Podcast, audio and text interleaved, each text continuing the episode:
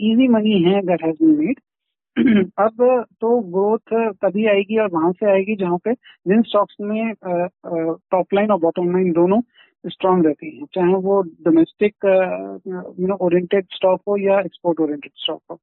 क्या हॉस्पिटल और डायग्नोस्टिक शेयरों का समय अब खत्म हो गया है या इनमें अभी बने रहना चाहिए?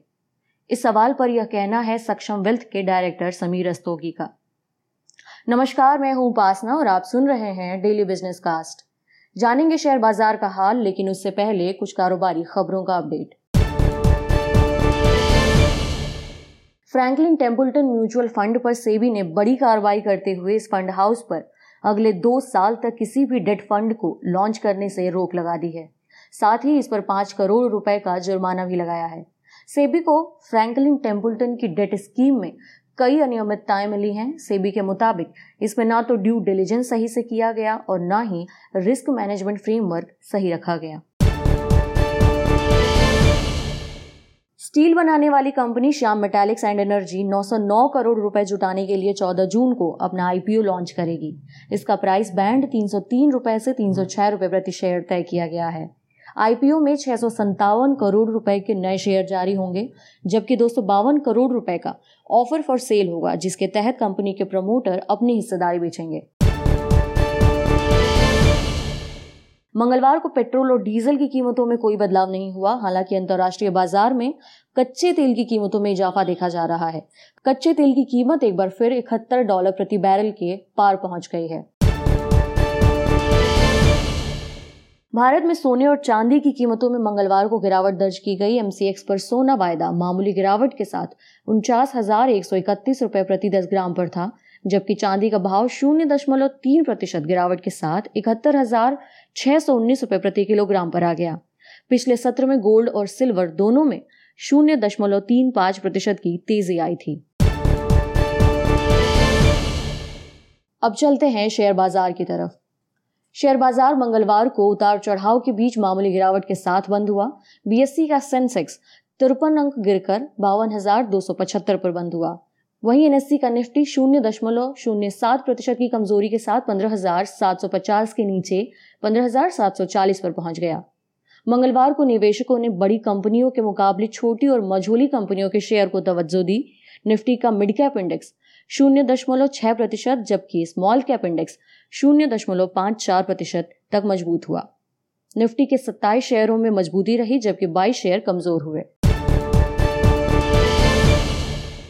सेक्टोरल इंडाइसिस पर नज़र डालें तो निफ्टी के आईटी इंडेक्स में सबसे ज़्यादा एक दशमलव दो प्रतिशत का उछाल आया। वहीं फार्मा इंडेक्स शून्य दशमलव आठ छह प्रतिशत मीडिया शून्य दशमलव आठ पाँच प्रतिशत रियल्टी इंडेक्स शून्य दशमलव आठ पाँच प्रतिशत एफ़ एम सी जी शून्य दशमलव आठ चार प्रतिशत और ऑटो में शून्य दशमलव पाँच दो प्रतिशत की मजबूती रही।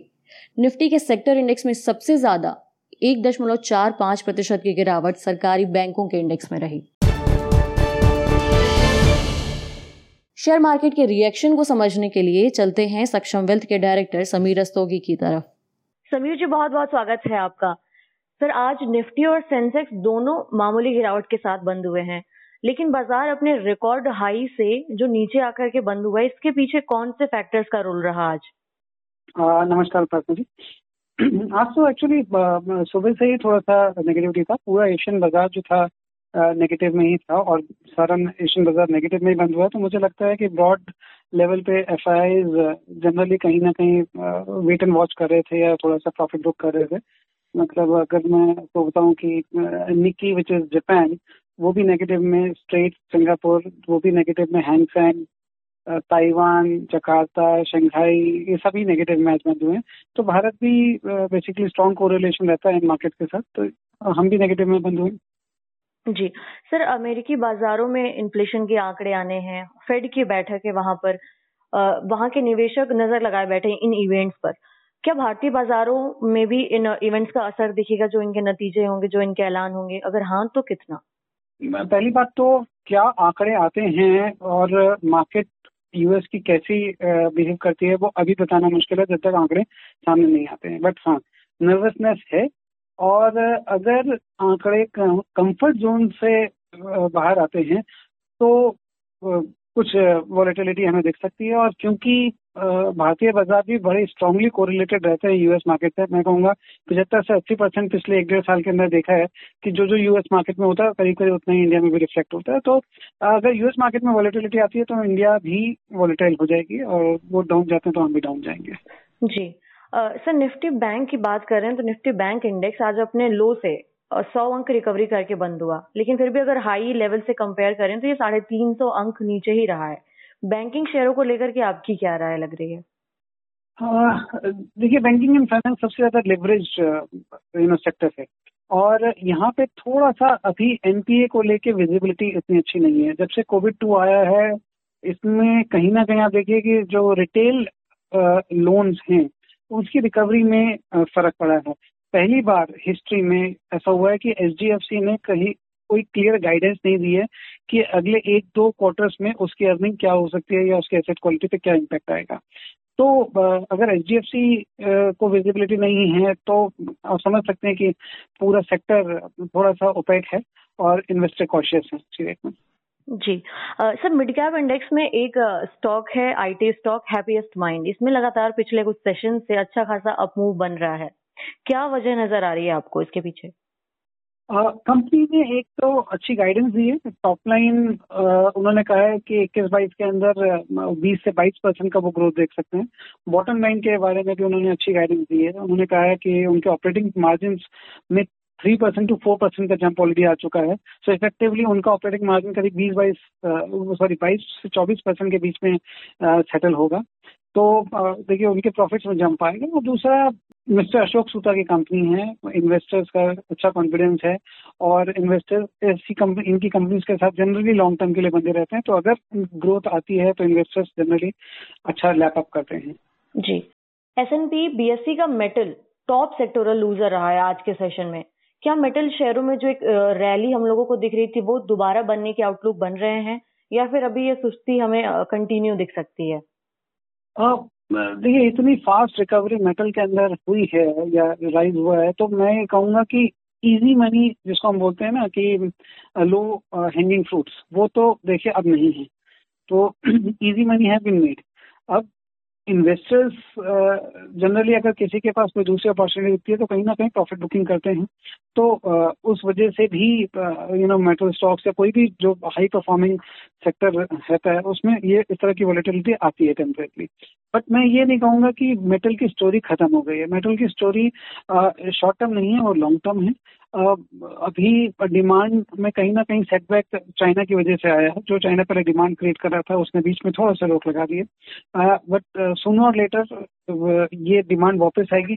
और मैं कहूँगा कि चाइना से ज़्यादा शायद यूएस से डिमांड आएगी, जब यूएस का इंफ्रास्ट्रक्चर स्पेंड होना शुरू होगा। तो यस नियर टर्म में वॉलिटिलिटी हो तो कोई बात नहीं बट लॉन्ग टर्म में तो पॉजिटिव आउटलुक है। जी। सर मेटल मेटल सेक्टर के कौन से शेयर अगर इस लिहाज से जैसे आप गाइडलाइन दे रहे हैं आउटलुक बता रहे हैं उस हिसाब से कौन से शेयर आने वाले टाइम एंड डिमांड बढ़ने पर अच्छा परफॉर्मेंस दिखा सकते हैं? Tata Steel Steel Authority Hindustan Zinc ये सब ठीक है इनको हम कंसिडर कर सकते हैं। जी और आप इन शेयरों के लिए किस कौन सा टर्म लेकर के किस टर्म के हिसाब से निवेश करने की सलाह देंगे? आ, तीन साल दो से तीन साल जी सर।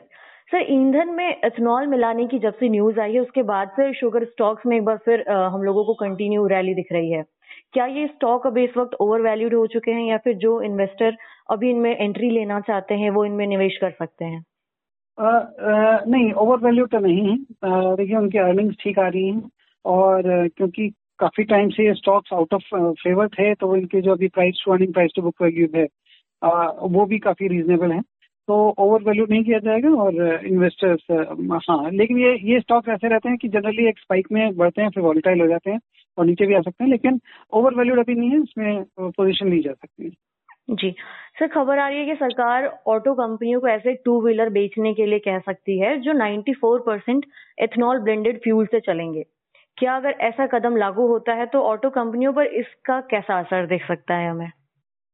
अब ये इस तरह की डिस्क्रप्शन जो कि गवर्नमेंट फोर्स करती है, देखिए कहीं ना कहीं तो डिस्टर्ब करता है बिज़नेस मॉडल को और उनकी फाइनेंशियल हेल्थ को।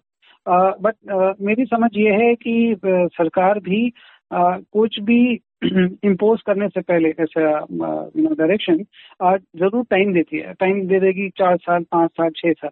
तो कंपनीज़ को उस दौरान अपने टेक्नोलॉजी को अडॉप्ट करने के लिए अपग्रेड करने के लिए और डिस्ट्रीब्यूशन मॉडल और यू नो फाइनेंशियल रिस्ट्रक्चरिंग करने के लिए टाइम मिल जाता है। तो सडनली मुझे नहीं लगता कि ऐसा कुछ इम्पैक्ट आने वाला है, अगर ये इम्प्लीमेंट होता है तो। जी। सर, भारत में जो कोविड के केसेस है, उनमें लगातार गिरावट आ रही है। ग्राफ काफ़ी नीचे आ रहा है। लेकिन इस बीच में हॉस्पिटल और जो डायग्नोस्टिक शेयरों हैं, उनमें आज कुछ गिरावट आई है। क्या इन शेयरों में प्रॉफिट बुकिंग करने का समय है या फिर आप बने रहने की सलाह देंगे? अब जैसे मेटल के बारे में था, वैसे ही फार्मा और हेल्थ केयर में भी है कि जो इजी मनी है दैट हैज़ बीन मेड अब तो ग्रोथ तभी आएगी और वहाँ से आएगी जहाँ पे जिन स्टॉक्स में टॉप लाइन और बॉटम लाइन दोनों स्ट्रांग रहती हैं चाहे वो domestic you know oriented stock हो या एक्सपोर्ट ओरिएंटेड स्टॉक हो। तो मतलब अगर आप ओवरवेट हैं फार्मा के अंदर तो थोड़ा सा डाइवर्सिफाई कर सकते हैं। जी। बियॉन्ड फार्मा जी, जी. सर इस जैसा आपने बताया कि मेटल का जैसा आप आउटलुक बता रहे हैं वैसे ही सेम हॉस्पिटल और डायग्नोस्टिक शेयरों का बन सकता है। कि इस फ़ील्ड में आपके कौन से पसंदीदा स्टॉक हैं जो आने वाले कुछ दो तीन साल में अच्छा रिटर्न दे सकते हैं? ये अभी कॉल लेना उपासना जी मेरे लिए थोड़ा सा मुश्किल है क्योंकि मैं बताता हूँ इसलिए थोड़ा सा मुश्किल है क्योंकि पिछले डेढ़ दो साल के अंदर यूएस के अंदर जो उनकी रेगुलेटरी अथॉरिटी है that was not very active okay Now, once they become become know they will conduct audits. Uh, तो जो ऑडिट होते हैं फैक्ट्रीज के जो फार्मास्यूटिकल प्लांट्स हैं या सेटअप्स हैं तो वहाँ पे अगर कोई नया यू नो वैक्सीन बैन आ गया या कोई फार्मास्यूटिकल बैन आ गया या कुछ रिस्ट्रिक्शन आ गई कि आप नहीं एक्सपोर्ट कर सकते नहीं मैन्युफैक्चर कर सकते that can dangerously affect the health of the pharmaceutical company तो अभी किसमें क्या इम्पैक्ट होगा अभी कहना मुश्किल है। तो otherwise top three four companies में यही बोलूँगा कि सन फार्मा है या डीआरएल है ये सब आप ले सकते हैं। लेकिन थोड़ा सा कॉशियस होने की ज़रूरत है आज के डेट में। जी। समीर जी बहुत बहुत धन्यवाद आपका आज हमारे साथ इस शो में जुड़ने के लिए। आपसे फिर मुलाकात होगी सर। तब तक के लिए चलते हैं। नमस्कार तो ये था आज का डेली बिज़नेस कास्ट जिसे आप सुन रहे थे अपनी साथ ही उपासना वर्मा के साथ। सुनते रहिए नवभारत गोल्ड। धन्यवाद।